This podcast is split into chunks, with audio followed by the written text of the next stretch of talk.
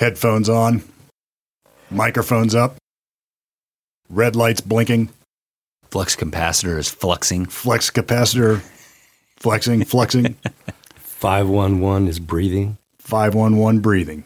The iron lung of the 511 studios. Here we are bringing to you lawyer talk off the record, but on the air. Here with another episode in the Blinsky Chronicles, the ongoing Blinsky Chronicles, soon to wrap up for those who are interested to know that Blinsky Chronicles. And uh, we're gonna we're gonna push it forward here today.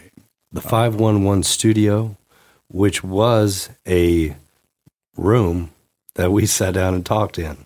Isn't that amazing? You know what's funny? Right about where you're sitting at this round table, which was not in here, but my other conference table was in here. I was sitting, and right about where I'm sitting, in from a uh, the, in the time space continuum here, if we're going to use more flexing, uh, was Shorty.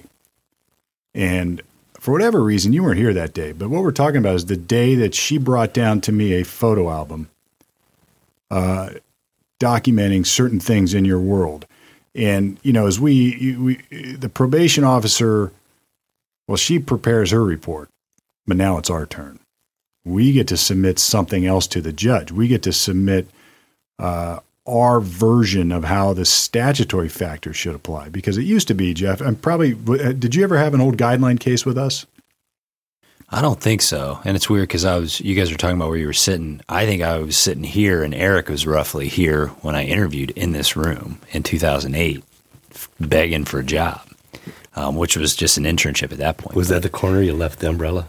That's, I don't remember where I left the umbrella, but I Yeah, think I pointed, I think I pointed to that corner. And when he said, I don't have any place for you, I don't know where I'm going to put you. And I said, I'll work on a laptop right in that corner right there. Yeah, which it really rung my But bell all- because we actually there was a time in my first office that, or when we first moved into this office, um, that was where the law clerk was.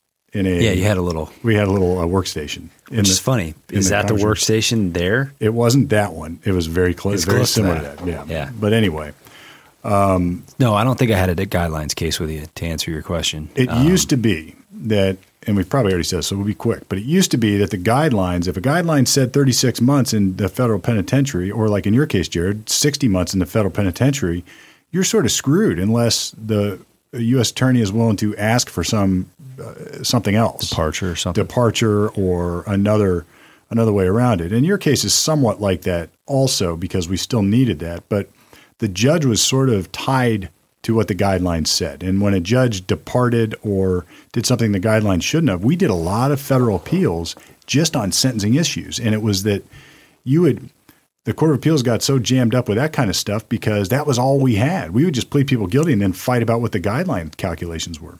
yeah. And then Can you imagine how frustrating that would be as a judge? You, you have, like your what- hands are tied. What, what am I called? I'm called a judge. I pass judgment on people and give a sentence that I think is appropriate. Oh, that I have to do this. You have to that's do what it. the guidelines say. Now the guidelines gave you a range, and we were always hoping. Well, yeah, but there's a minimum. there's a minimum, yeah. And I you're can't just, do less than 36 months. You're doing no less than 36 months. It's like we'd be sitting down, and our conversation, Jared, would have been a lot different than it was leading up to your sentencing. It would have been, look, she said five years. We have to hope that the prosecutor asked for a 5K1 motion based on cooperation, and then hope that the judge will grant it, and then hope that the judge will depart in some way from what the guidelines say. But you know, there's all these other. Pro- it's like you, we, I, I can almost tell you within a range what your sentence would be, and then if we have objections to the PSI, we would have long, long hearings on what the sentencing law was on these guidelines, mm-hmm. and it, it it just became a whole new area of practice on its own. Changed it changed the federal practice. I never knew it different before, but I did know it as it is now, which is sort of where your case was. And what we do is we look at what's called the 3553 factors. There's there's a statutory list of things judges are supposed to look at. And it's like what what might you think they are? Like somebody's prior record. Well, that's in the guidelines, but what's the risk they're going to do it again? That fancy word that we say recidivism. What is the who is this person? Who was he before? Who is he now? Um, what is there a need to protect society from this person? These sort of broader swath of questions Yeah. that give the judge I guess the power that we're used to or that we would traditionally think that he or she would have. Yeah. And Steve, you mentioned 5K1. You'll like this, Jared. If you like hip hop music, you'll find a lot of hip hop songs that reference 5K1. Yeah. Yeah. That's like and I didn't know what that was until I started working as a lawyer. And I was like, oh, they're Oh, now you get it. making Section a little reference 5K1 of the Yeah. sentencing A guidelines. departure from the guidelines. And uh, so, what we were trying to do as we prepared for this sentencing is come up with our mitigation. How are we going to talk to the judge about Jared Belinsky? And this is sort of, and we, you know, this is interesting because we have, we actually started off this these chronicles talking about this very topic. It's like my shift in how I handled these kind of situations was happening in real time back then, and your case was one of those that really sort of moved me in a direction that I I have really now I've driven trucks through it now, but mm-hmm. it was like instead of the typical crap that judges were hearing, this person is 30 years old.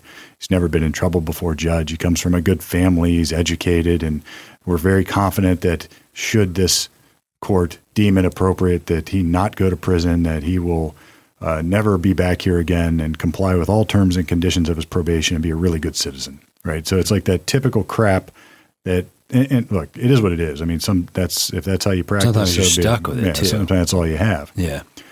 but it, there's no color to that. There's no there's no dimension to that in the time space continuum. It, it's just this one dimensional black and white image in courier font. You know, it's like Yeah. it's there's nothing to it. Um, and and I found it really, frankly, unpersuasive. Yeah. Unpersuasive. And in Jared's case, a little bit we have to. Well, she didn't skewer you in the PSI, but we have to because you kind of do with this with levels because we started out. You to the prosecutor. You know, they got to got to get them to like you, to get them to to want to hear what you have to say, and maybe go into that courtroom and say, you know, he was cooperative. Maybe he's deserving of some lesser sentence. And then level two, where do you go? You go to the nemesis, the, the, the PSI writer, Right. right. And we see what they say. And now what you're talking about doing is now we're in level three. You know, we've maybe passed level ones and two so far. You know, maybe had some little brisket here, a little rib there. You know what I mean? And, mm-hmm. and maybe we've gone that far. But that's that. That's kind of in an ideal world, Steve. Don't you think that's the levels you want to see in these cases? Yeah. You want to get through that first step. You want to get to that second step, and now the most important step really is made more difficult if you didn't do well in level one and level two. No, that's right. Yeah. As a layman, setting aside and not knowing all of this, you're explaining it to me. I'm able to listen. You still see what they recommend. Yeah. And in my mind, why wouldn't the judge follow that? Yeah. Yeah. She's done an investigation. She has looked into it. Things have been checked and gone over. Her office is in the courthouse. It's right there. They She's work, they there they all the work they work together. They know Yeah, each other. yeah. So in my world, accept the recommendation. Yeah, you're screwed. You're thinking you can already hear the language. And I've reviewed all this stuff, and, and there's a recommendation made in this case, and I'm going to follow the, the court will follow the Yeah, recommendation of the probation Yeah. department in the pre-sentence report. Yeah. And they look at Mr. Blinsky. Do you have any objection? You know, it's like they make it very formal. You can see it all happening. But, and this is where, this is the difference between dying young and living a long, prosperous life as an attorney. We're in the die young category because this mm. stuff eats me up. Mm-hmm. I hate it. I, in other words, I hate the thought that I'm going to hear those words follow the recommendation. I mean, it really, really pains me to to to think that I know this individual, whether it's Jared or somebody else. I and hopefully by now, I've got an understanding of what brought this person to the courtroom. And my job then, I take on this ridiculous burden of using that and coming up with some way to tell that to the judge. And I'm a firm believer that we can change judges, not all the time, but we can change judges' minds on the fly. We can do it. So if a judge walks into a courtroom thinking, I'm giving this no good SUB 10 years, I think we can change judges' mind and we might hear eight. Now, here's the problem with that, Jared. From here's a, here's a here's a business model. Imagine you're in your vape business. If you had to, if you you somebody says, look, or you look at somebody and say, you know, you're a great customer. I'm going to give you a discount this time. You know, you paid five dollars for this product last time. I'm going to give you a, a, a, dollar discount because you bought this many of them. You've so paid your dues. You've paid your dues. Well, what if you had to do that and they didn't know? So it's like it's always four dollars. But in your head, you know you've you've you've given them that discount, but they don't they don't know it. That's like our business, right? So somebody pleading guilty to something, they go into a courtroom where a judge was going to give them 10 years and they only get 5 or 8 there's no way to ever know, Yeah, right. We never know. All we can do as lawyers is sort of listen to other guys say, "Man, you did a great job at that sentencing hearing," or Right. or a really good job, or Or sometimes the judges spell it out and they say, I want you to know when you came in this courtroom, I had in my head, I'm giving you 10 years. but you're Based- a lawyer. Yeah. Yeah. Sometimes they really shout you out. Sometimes they do. And then here's what's worse. Even in times like that, people look at us and say, well, you were just telling them who I was. So all you did was just explain what I did. You know, it's like, it- yeah. and- if you don't sit through those and see the normal, if you don't see the normal, yeah. the difference between, I guess, acceptable and maybe even good versus like, uh, uh, I don't even know what the right word is, like, uh, like art, right? There, Like there's an, there's an art, there's an artisan way to do these types of hearings and it requires, it's sort of like the Green Mile. You ever see that movie? yeah. You know, the guy has to suck in all the bad Yeah. juju and then blow it out, and then he can save the person. It's so you have to do that in order to in order to go in and talk about somebody and have it genuine. Yeah. Otherwise, it's bullshit. Otherwise, you're just up there spouting off what everybody, what anybody could spout off. To, to do it well, I guess to summarize what you're saying, to do it well, you got to be different. You got to be different, You just got to be different. and nobody teaches this crap in law school. They don't. No, But- I, n- I didn't even know. Nobody had me practice sentencing hearing in law school, and that is 95% of the time what we were doing. We were conducting sentencing hearings and trying to get people the best deal that we can. Um, we have the trials, but that's a lot of it. And no one ever sat me down and said, let's do a sentencing class. Let's do the art of sentencing, which would be a great class. But It would be a great class. Yeah. and it, there's a, there's a That's the last chance. That's your last chance. And it may be even more than that. Might be your only chance. Because let's say, for instance, hypothetically speaking, some group of undercover narcotics officers has been surveilling a group of boys out there growing weed in fields for a period of six, eight months. And they have gathered so much evidence that the case against these individuals is overwhelming, that there is categorically zero meritorious factual defense. Let me explain that a different way. You're going to freaking lose if you go to trial yeah. On everything, and you got to plead guilty. So this is really your only chance. Like Jeff, you said, it's like phase one is like you got to get past the prosecutor's hurdle so they don't hate you and make you plead to the world where you've got no Yeah. chance. So you've got to posture yourself up at the best possible way you can under the circumstances. And and then it's really it's your only chance to to to actually have an opportunity to win your case. And I'm going to put that in quotes because you're not walking out, right? I mean, No. it's like there's no winning when you've already pled guilty, but that is, I mean, everybody's got their head around this. And I think the lay people out there don't get that, oh, well, I'll just appeal. It doesn't work that way with sentencing. Yeah, you know what I mean? It's like you're very limited when you're being sentenced on what you can appeal. So, for instance, if, you know, the maximum sentence, which this is getting way off of federal court, but let's say the maximum sentence for a crime is 10 years. If the judge came in and sentenced you to 11 years, well, now you got something to appeal. But otherwise, what number he says out of his mouth or she says out of her mouth, that's it. if it's in the That's what you're range doing. and it's it's it's even remotely reasonable, you ain't appealing nothing. Yeah. right. Nothing. So it's not like you can get a second opinion. You let me know that there were a number of things that we had to ask for, look for when you were writing it up, down to I knew I was getting sentenced. And you had a list on there to where we're also going to have to ask where you go. Yeah. In federal court, we get to make a request on where do you want to go to jail if you're, or prison if you're going to prison. Judge, the judge can't force it, but the judge can recommend it or endorse a certain facility. Would you ask for Alcatraz or Leavenworth or what? We we I don't recall. I'm just it, was, it, it wasn't it wasn't it wasn't either one of those. it was I do believe one that was in Kentucky. Yeah, I can't remember what we asked for. But we're getting ahead of ourselves. But Let's we're getting, we're getting so here's what we, here's what I in your case. I mean, it's like I, I'm sort of taking for granted what I do now, but I was discovering this when we were preparing for your sentencing, and I think it's because I was sort of moved by a lot of stuff I learned about what got you to my domain here, And you know, Shorty comes in with this photo album, and she's like, and I, you guys had told me to it, so I'm, I'm not gonna act like it was the first I ever heard of it. But I, it, we start talking about this thing called the, like, for instance, the Ride for Pride.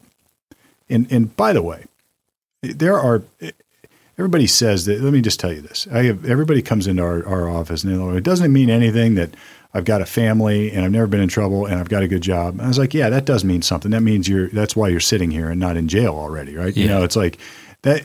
If you don't have that, you would know, right? It's mm-hmm. like then it's worse. Mm-hmm. So everybody's got that. We have to find different stuff. Yeah. The four people being sentenced in front of you are going to have all the same thing. Yeah, right. Yeah, you're a good guy, right? We understand. Yeah. So then we have to come up with a way to, to, like I said, give it a little bit more dimension. And I would hope that people who find themselves in federal trouble haven't screwed up since they've been in federal trouble, right? I mean, so it's like, so you, it, we're not looking necessarily for things that happened after your arrest.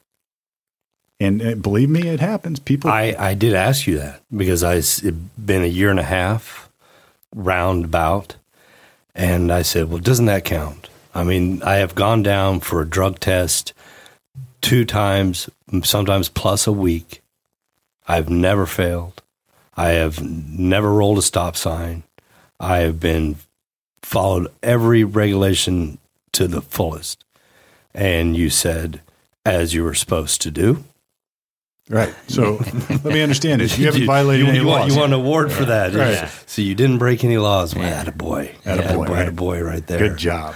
So it's like it, it's like you're not going to get a plus out of that, but you're not going to get a minus for, Right. for for screwing up because people do. You know, people flunk drug tests. They say they fall off the wagon or whatever it is. But uh, there's there's there's a way to deal with that too. But we didn't have to, and that's a good that's good that we didn't have to in your case. And you went back to work and you were doing the barbecue stuff and all that was great. So, but what we're really looking for is what happened before. I mean, were you just a no good, rotten son of a bitch who was able to pull it together after you got caught, or is there more to look at there? And that's what that's where we sort of began in your situation. We that, that that's what sort of shifted my my theory on sentencing. It's like, aha. And I had been to the basement, right? Eric had died, and we'd gone through all this. So I'd been through my own emotional turmoil, and I, maybe that was part of it. But I was like, all right, now I need to really dig in to the uh, I don't know the heart of this mess. I need to dig into it and figure out more. And uh, that's where Shorty comes in, and she's been telling me, "Oh, he's such a good guy, and he's this." I'm like, "Yeah, whatever. He's grown pot, good enough." But you know, it's like it's, uh, and then it, then it started to, it started to dawn on me that you really are. And she comes in and starts telling me about this ride for Pride, and how she could get all these letters, and and I, so now she's got my attention. We start listening, and this ride for Pride. You're a motorcycle guy, right? I'm a motorcycle enthusiast. Enthusiast. I am. I'm. I am. According to the AMA, I am a 99 percenter because only one percent are dirt bags. So you're a 99 percenter. So the ride for Pride, what is it? I mean, uh, uh, let's act like nobody. What is Um, the ride if, for if we Pride? can start out on the on the ride for Pride, uh, 9/11 uh, changed a lot for a lot of people. It changed. Uh, uh, that, that's that's an understatement. Yeah, It, obviously. it, it, it changed how our, our country operates. We were forced to join the rest of the world whenever we were attacked. yeah. It affected me in a lot of ways. It affected me to watching the second plane hit the tower, to watching what it did to our economy. I was in the private club industry, and that situation changed the private club industry overnight. People were no longer membership members at three clubs. They were cutting down to social. They were not throwing the parties that they were before. Businesses began to hoard their money. Gold went up in value. People are holding on. And I ride motorbikes. I ride motorbikes with a number of people in the fire departments, law enforcement, average everyday Joes, um, accountants to mechanics. Yeah. And I, I had a neighbor that lived down the road, and we always rode together. And we were sitting around at our, our local watering hole, and it was it was coming up. 9/11 was coming up, and it, it just affected us all. And we wanted to do something. Not knowing what to do, we decided to get together. I did not bring it in. I've, I've got it framed and hung up. On our first 9 11 ride, a reporter for the AMA came on the ride and he wrote an article. And I have the article printed off, and it's a great article. It, at one point in time, I, I'd like to read it just just on here. And uh, we get what we thought was going to be a group of friends. And what we did was, and you'd asked me before about what bikes I ride, what do I like? You, mm-hmm. you ride a Kawasaki, Do you ride this. And on the flyer that we put out, it said, it doesn't matter what you ride, just bring your flag and your pride. Hmm. And it was a flag run. So we got together, we had flags on our bikes. The day was the, on, on the first anniversary was a, a good day. I'm trying to think it was a Saturday. And we left the continent and we went for a ride. We went down around the State House. And we went around the State House and we had around 150 motorcycles. This is the first time. This is the first time. That's awesome. And there were multiple people that I'd never met before that had heard about the ride that showed up, multiple people that are friends of ours. And we get on 71, we come downtown, we get off, and we go all the way down. Was that fourth? Yeah, right. Yeah, fourth goes down. And then we go around the state building and then come back up High Street. Now, as we were doing this, we were literally parading without a without a license. Yeah, you're breaking all sorts We, of laws. We're right? breaking all sorts of laws. so here I am going to say, you, I got to go in and say you're breaking the law. So, but as we came around the corner and we were going through, we had people with flags on their bikes, and we had different riders that know how to block, who run rides, that would stop at at the lights. We'd have a, because the lights are going to change. You can't get all the bikes through, and the emotion and the way we felt as the people that were being held up in intersections got out of their cars, put their hands on their hearts, cheering us all the way down High Street and we took 23 all the way up to Polaris Parkway. Turned right on there. We went to Quaker Steak and Lube. And, or maybe it was on a Wednesday, maybe it was actually a bike night. They had a fire department was there with the bucket, and we pulled in and we'd set up. And Shorty brought you Channel 6, had interviewed me. Yeah. They interviewed me before the ride, and they were there broadcasting and recording at the Lube when we pulled in. And and it's not just a bunch of bikers. I mean, you got police officers, first responders, you know, fire. I mean, these are these are community members that really represented the cross section of the world, right? Or A lot of veterans. Yeah, a lot of veterans. a lot of veterans. Yeah. Um, like you said, law enforcement, and and in, and everything. We were together that day. It was a sad day that that hurt a, number of us mentally. You know that we were just down, and we just needed to be around a brotherhood. Hmm. And from that, it has grown into relationships. We're going on 16, you know, this will be sixteen years. Then the second ride came, the third ride came. As they came and started being built, people would come up to us and they would want to donate. And I was like, there's There's no, there's, there's nothing. no, there's Right. nothing here. This is we called it a flag ride and we called it a rolling salute so that as people could see it and they would go down. Now, we we did the first couple where we came downtown. As the bikes got bigger, you ever play the, the, the as a child the snake game, the whip whip snap game? Everybody holds their hands. Oh yeah, yeah. Yeah, you Get a try to group run through it. and start. Well, somebody starts running it and like this, and There's a whip. and the very end guy it becomes a whip and Oh, like throw you off. Same thing's going on on motorcycles. If you get a large group of bikes, the first bike might be doing 55 miles an hour. Once you stretch that out, that last bike could be doing 90 plus to keep up. because it's drafting and Just, stuff. ju- well, just because of the way it's stretched out. It just, just it, it's it's it's a weird cycle how that because I've ridden, I've done the ride where I was the leader a number of times. I've ridden in the middle and I've ridden in the end. Once again, we had good guys, good riders. Some of them law enforcement, some of them firefighters, some big guys, big flags, and we'd stop him. Well, I think it was after the second year, the fire riders that were on there started getting in contact with other ones. So then we started out in Columbus PD would start the ride. I mean, not PD, uh, fire department. And then Columbus would take us down the road. Then once we got to Worthington, we stopped at the Worthington Fire Department on 23. Their trucks would fire up, take us down. Westerville has caught us, taking us down. Genoa has caught us and taking us down. So these are all local law enforcement people Mainly fire. and fire. Well, I'm going to call them. You can call them law enforcement. These are these are uh, badge wearing guys Yes.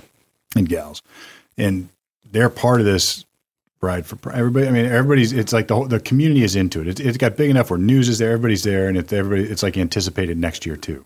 We would end at different places because the ride started before I had the barbecue. And the ride would get bigger and bigger. Now, when I had my catering by Jared, we stopped at the Lube one time, and then another time we had another stop, uh, which was at the kickstand. It hadn't opened up yet. They got a temporary beer license, and I had my catering. I, I provided barbecue. I've always provided food for everybody on this. Now, you didn't sell it, I didn't sell it. right? You just did it. I just did it. Once, after a while, they built the memorial in uh, in Sunbury, Sunbury. the Fallen Heroes Memorial. Sean's there. Once that got built, now I had a place and a purpose. We got with them, so then we changed the route.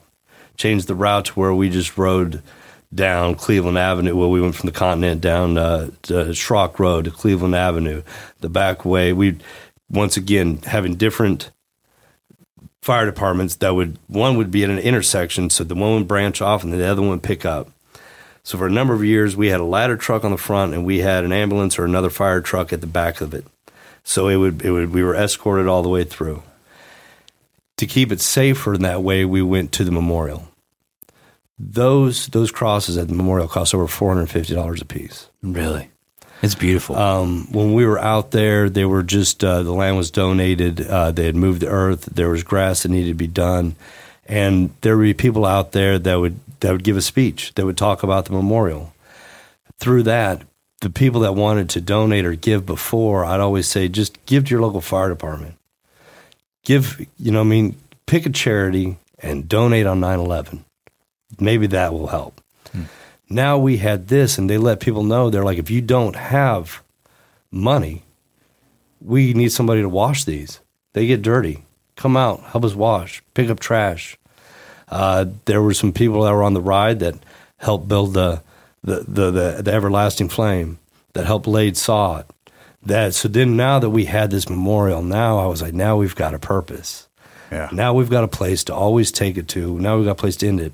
So we would stop there, walk through. Then we would continue through Sunbury to Route 62, and then we would take that to my barbecue.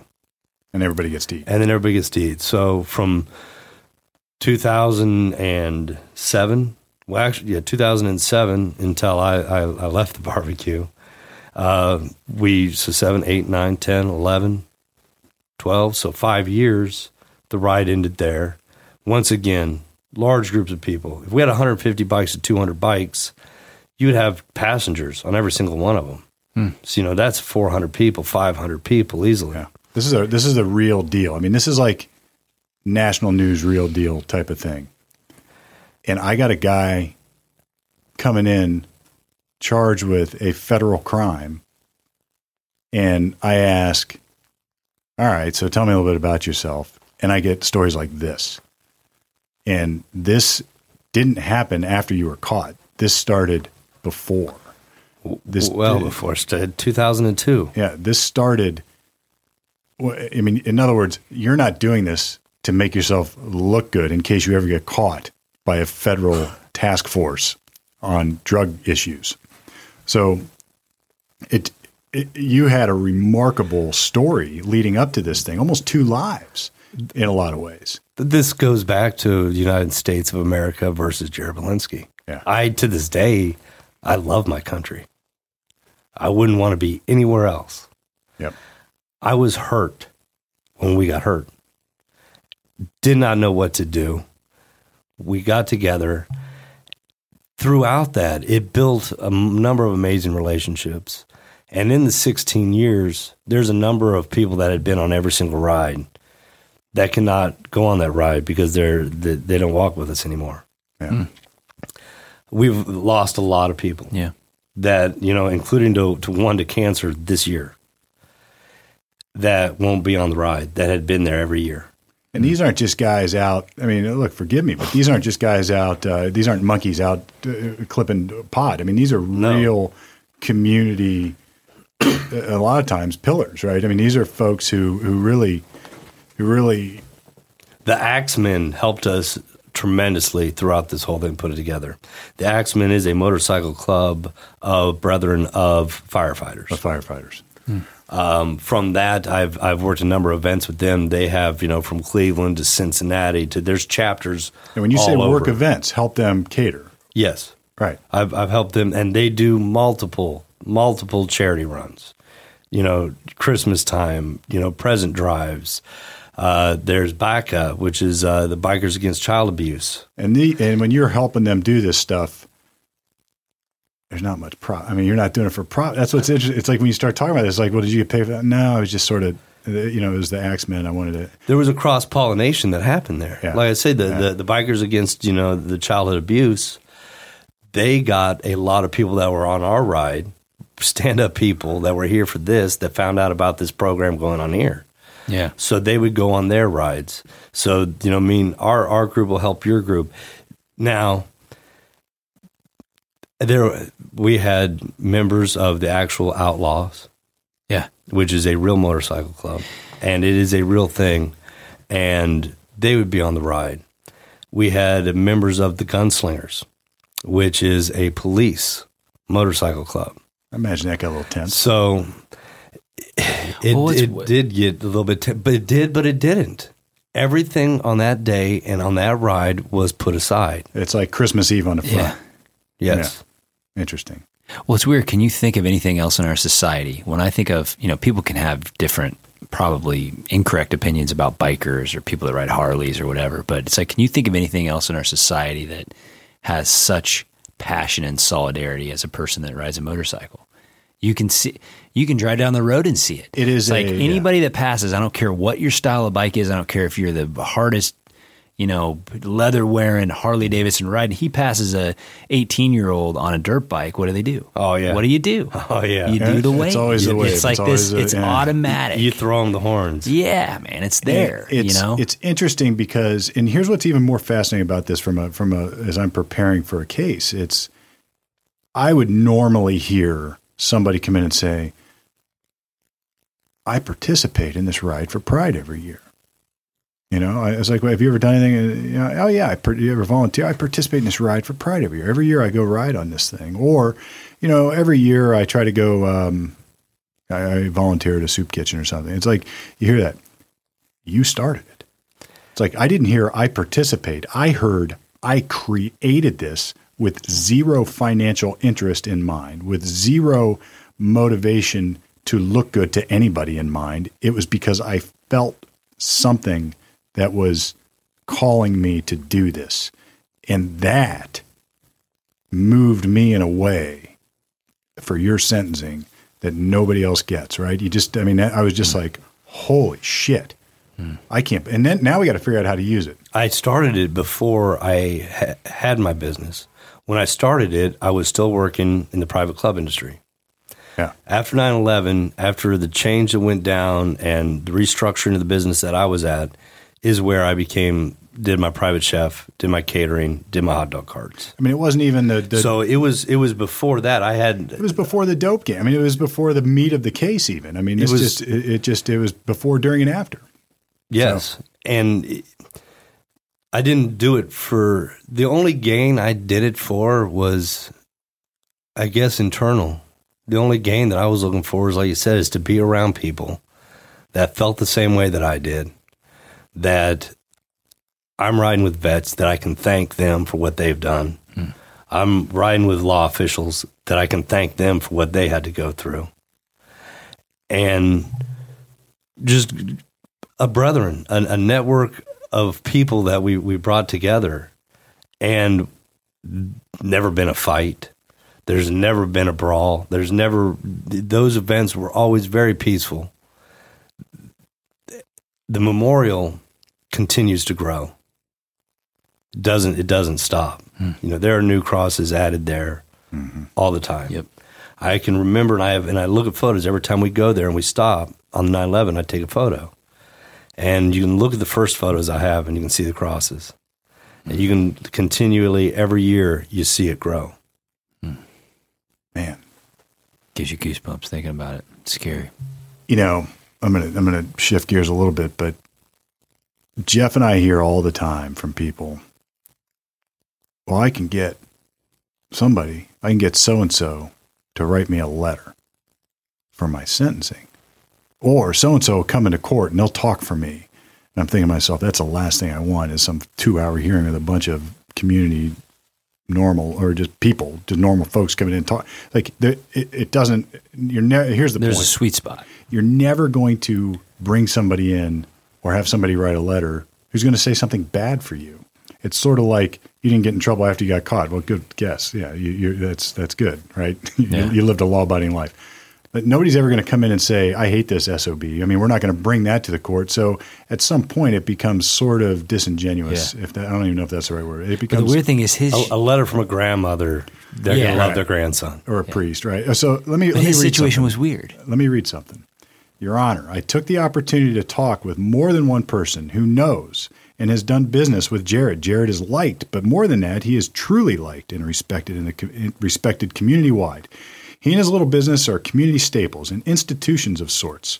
They serve he though he serves tasty barbecue, he earned his high reputation and respect principally because of many noble and worthy community, charitable, philanthropic, and civic efforts that he supports, works at, and participates in, including one important event that he initiated. He needed, he is needed, er, what is this? Oh, his needed, invaluable, and critical involvement has been constant since he entered his small community. I suspect that you have received many other accolades and pleas on Jared's behalf. I'm sure everyone's comments ring positive about his character. He is a quote giver, end quote, using his limited time and resources for others. This is an impressive, humble, giving young man with more giving to offer. And I'm going to jump up ahead.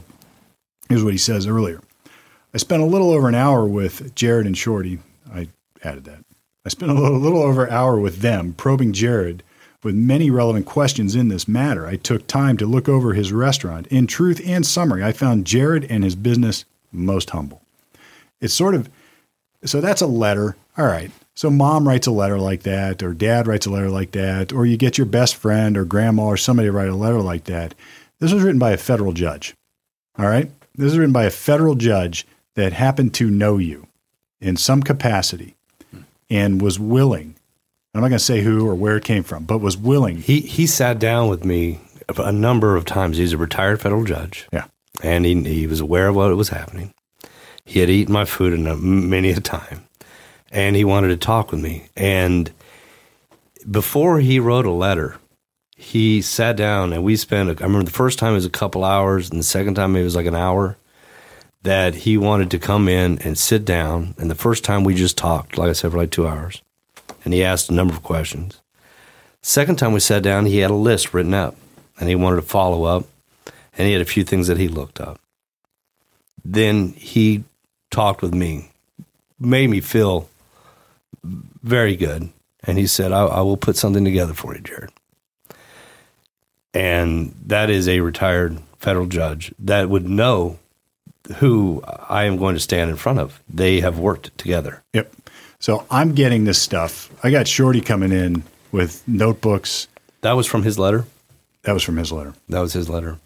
I, I have Shorty coming in with notebooks that she had assembled before this happened, full of clippings from the Ride for Pride or another letter of thank you by somebody who She a somehow scrapbooker. No, this was people that had came. I mean, we had people that would come and ask, "Is there anything we can do to help?" and and Shorty assembles all this stuff and brings it to me, and I'm just like, and I probably gave you the same letter speech I just gave. It's like, all right, what am I going to do? You, it's did. like, Right. I- all right, you're going to write a letter. I'm going to get somebody to write a letter. What do you think it's going to say? Oh, he's a good guy. Give him a break. Yeah. I said, it's got to be more than that. You're like, well, how about a federal judge? I was like, well, okay, well, I'll think about that. It's like, that's a little bit different. I said, "How about uh, the who sits on council now, who was the mayor of Johnstown? the mayor will, of Johnstown. Will that will that help?" But And here's 'cause why he- it was he had- different. oh, go ahead. Here's why I think your situation was different. This is the perspective I remember thinking uh, at the at the time. Everybody can write a letter. Everybody can get a letter from somebody that says they're a good person. He hung out with my family, and he was always enjoyable, and he always cooked great food, and he always had everybody's interest at heart. What was funny is everybody was willing to say that about you, but then they were also in the same sentence or the same you know in the same moment to say, "I'm pissed. I'm pissed. You let me down. I love you, Jared. I know you're a good guy, and you let me down." So it's weird because It everybody was- wants to write all the flowery stuff, but a number of them were law enforcement or whoever that knew you saying, You duped me. Why'd you do that to me? Which I think made the letters and the moments and the, the words coming out of their mouth more powerful because they were disappointed at the same time. They were being- disappointed, but they still believed. But they still believed in who you were. Well, they and that saw, was powerful. And with this backdrop, we're trying to prepare this sentencing memo and and and somehow put this in a perspective with the judge. I mean, so what I what I've been given is this two sided scenario: the nemesis, and then the other stuff, and then in the middle is this enormous criminal allegation that you've pled guilty to that everybody knew what was going on and there was no disputing the facts. And you did it right? So it's like mm-hmm. this now we've got to take this into a courtroom. Well, let me just say, Jared, too, and maybe you haven't thought it, maybe you have, but that's a hard thing to do. It's great to have a lot of mitigation. It's great to have things to say. It's great to prepare yourself in a in a unique way to present it to a court and say this is going to sound different than what the court normally hears. But you had so much, Steve. almost too much It's almost like I want to say all this, but I don't want. You know, it's like that movie that you go and sit in with your wife, and you're like, "Man, that movie was 20 minutes too long." You know what I mean? It had me, but they could have lost little me. bit. Then they lost me. It's like you can't do that. So you have to get this. You have to put the chunks of the most powerful information in front of the court, but not discredit some of the small things too that still needs to be heard. that still know? need to be heard and, and we run this as lawyers we do, we deal with this all the time where i'll sit down and the client's family come in why didn't you ask this why didn't you do this we should have done this you should have said should have said should have said should have said but the fact is you really get maybe three points to make That's fair. in a setting like that. All right, maybe three if you're lucky. And maybe they hear the first and the last. And maybe they hear the first, maybe they hear the last. All right. And then everything else is just blah, blah, blah, blah, blah. And if you're going to do more than that, then you ha- it there there's an art to how it has to happen. I I used to read, and this is all this is all stuff I think that I've, I've uh, looking back after your case, I've sort of put together my philosophy on how it all works. But I love bad novels. I love them. you like bad novels? I, or like tra- not trash, Like tra- yeah, I like, know what you like. Dirk Pitt. Do you ever read uh, Clive Cussler books? Like it's I've- like it's it's just this. It's sort of like it's it's I I picture what my mom used to read. I used to call it brain What do they have? They have the, who's the guy? Fabio on the cover. know, it wasn't it wasn't romance novels, but it was like uh, these action. Is it, but it's sort of like uh, I used to call it mind candy, right? I could just sit there and just zone Oh, out, and, and and I could go on vacation. I could just cramp through two or three. I could just read them, and it was funny to me that it always started. It, it, it was never lineal. The stories, uh, in those books particularly, there'd always be uh, it would be like the, the little heading would say September whatever 1885. You know, Captain Joe Blow on the ship uh, had never encountered a storm like this. You know, the waves were rolling and blah blah blah blah blah. And he, he's, they're telling the story, and then uh, everybody dies. And you're like, all right, that was 1895. And then the next ver- the next one is like Spain, current date, and then the main character is getting on a beach and he's got the hot chick or whatever it is with him, and he tells a bit of that, and then it, it bounces around to a different part, and it, you you remain interested because of that, and you know when you're reading that that somehow towards the end of this book you're going to figure out why he was telling us what happened in 1895 and you want to know. You want to know. And it makes you stay in the moment to know. Hmm. So when we stand up to do a cross examination you don't you got to you got to divide it. You got to figure out how you're going to tell your novel in a way that makes sense. And you want your audience your readers your jury to pay attention. They want to know why you started here. But you have to there's an art to it. You wait too long it's gone. You get lost in the middle you lost them too. You go in too many different directions it gets confusing. So there's a there's an art to it that has to happen. So when you come into us with this notebook full of stuff to talk about at your sentencing, I'm just like, holy crap, what the hell do we do with this? I mean, any one of these things alone would be a full sentencing hearing, and we've got all this stuff. Um, and even if you prepare it the way you just said, well, I want to do this, I want to do this, it's not a novel because it can't be prepared. It, it can be read. It has to be delivered in a certain way, and it has to be delivered in a way that you're also looking how people are reacting. It's a controlled. What's yeah. the secretary doing? What's the bailiff doing? What are the people behind me doing? What's the judge doing right now? It's like what is the demeanor? Do I need to of, go longer? Do I need to go shorter? Do I need to? It's yeah. like. It's, are you the last case called? Are you the first case moving. called? Is it hot in the courtroom? Is the judge pissed off about something else that has oh, already oh, happened? Is it? Is it? You know what is it? It's a dynamic problem, and you have to stand up there and deliver. I always said, being a trial lawyer like this, and I'm going to call this trial lawyering because that's really what it is. But being a, being a, a live courtroom lawyer like this, you have to pay attention to all these things. It's it's like a play with a loose script. It's like yeah. a, it's like impromptu, um, and you have to gauge feedback in so many different directions and keep your cool, keep your calm, and be able to adjust on the fly. And if you can't do that, uh, and and at times say, "Damn the torpedoes, full speed ahead! I got to get this done. I don't care what this. Ju- I don't care if they're rolling their eyes at me.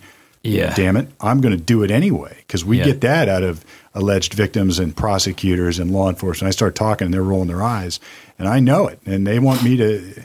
I'm like, nope, I'm not backing down. Damn the torpedoes, we're getting through this, and you're going to hear it, like it or not. And it's uh, it is such a it's a career long endeavor. I guess it's like it's like music, yeah. right? You never master it. You try you just practice it forever. We should flip this and make this the Palmer Chronicles for a moment. It's like in the days leading up to this, Stephen, you've got all the stuff they've given you. What are you doing?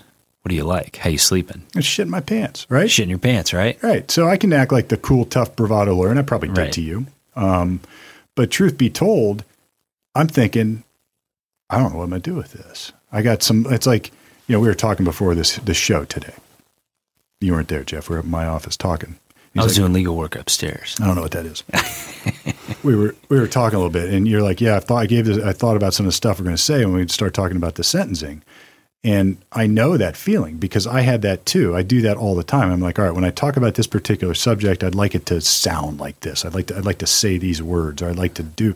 And yeah. I had those thoughts too before we recorded today. You know how many of those words I've used? Zippity doo dah. None of them. Right. Um, but it's there, and I had those thoughts leading up to this sentencing. Like, man, what am I going to do? And I had these snippets, and then you get to the courtroom, and there is this packed, packed courtroom full of people. And by people, I mean other defendants in completely unrelated cases, parents of those defendants, family members of those defendants, law enforcement officers in this case and other cases, prosecutors that I have to work with and I hope get their respect day in and day out. Um, not to mention the judge, the bailiff, the typical court personnel, your family. Um, my, Let's keep in mind if they're willing to write letters like they wrote you, well, they sure as heck want to be present, standing there supporting you right. sentencing. It is packed, and I have I walk into this thing, and I'm like, holy shit. I don't know what I'm going to what I'm going to say. We forget everything a little bit. It's like I, and I was nervous, right? I mean, there's I, a there's a there's a to me there's a you have to be a person that sort of thrives in those moments to do this job. That adrenaline that comes from that. I can't tell you the amount of times, even at my age, I can't think people experience this. You know what I mean? That where I'm standing there next to somebody that maybe committed a horrible crime, but I feel like they've trusted me to do this, and my heart, I can feel it. I can feel my heart beating as the judge calls the case, and I go, All right, take okay. a deep breath, compose Here yourself. I know all about him. Let's go. And what do you tell yourself in those moments? I always tell myself, you know this. It's not your job to do anything other than tell them what you know. Just tell them what you know. And then I think to myself, but it's weird. Right. You don't, uh, there's many times, and I know you do it. You open your mouth. I don't know where I'm going to start. I don't even know where I'm going to start. I didn't in this case. I had no idea what I was going to say. I might have had maybe a word or two. But that moment. And it, and all of a sudden, it comes to you. I mean, there are these moments where you just tell yourself, Just go do it. Just go do it. And I'm thinking, all right, once more into the breach, asshole. You got to pull it together once more time. One more time. Then you can give yourself a break. You know, just Yeah. one more time into the breach. And I hate to say I was that nervous or freaked out over a simple sentencing hearing, but I was. I was a little bit. Yeah. It, there, there are moments in, in lives, I think, in time, where your where your past is there, where your future is there, where your present is there, where everything is right there, and you just think this is one of those moments. This is a moment that can change everything, and that's how your sentence felt. if you felt like that, that that makes me feel good because that lets me know that you got to know Jared. Hmm. You got to know the real me. You got to know more than just why I walked into your office. And if you were that passionate and you felt that, hopefully you will be able to purvey that to others. I had just met your parents outside. Yeah, they're sitting next to me. It's like for the Yeah. first time I'm meeting mom and dad, and Shorty's there, and everybody's wearing suits. I'm just like, oh Yeah. shit! Now, By the way, not- I've done it. But, but I've done. You have I've too. done it. I've done it It's like being a comedian. You, you you bomb. You got to bomb to be able to deliver what you delivered that day. Yeah. But Jared, let's ask you because we've we, we, lawyers talk, and that's why we call it lawyer talk. Putting your tie on that morning, putting your jacket on, being with Shorty, being with family. What's going through your head at that point? A lot was going through my head. I don't, I don't know if I can. Uh, Do you remember waking up that morning? One.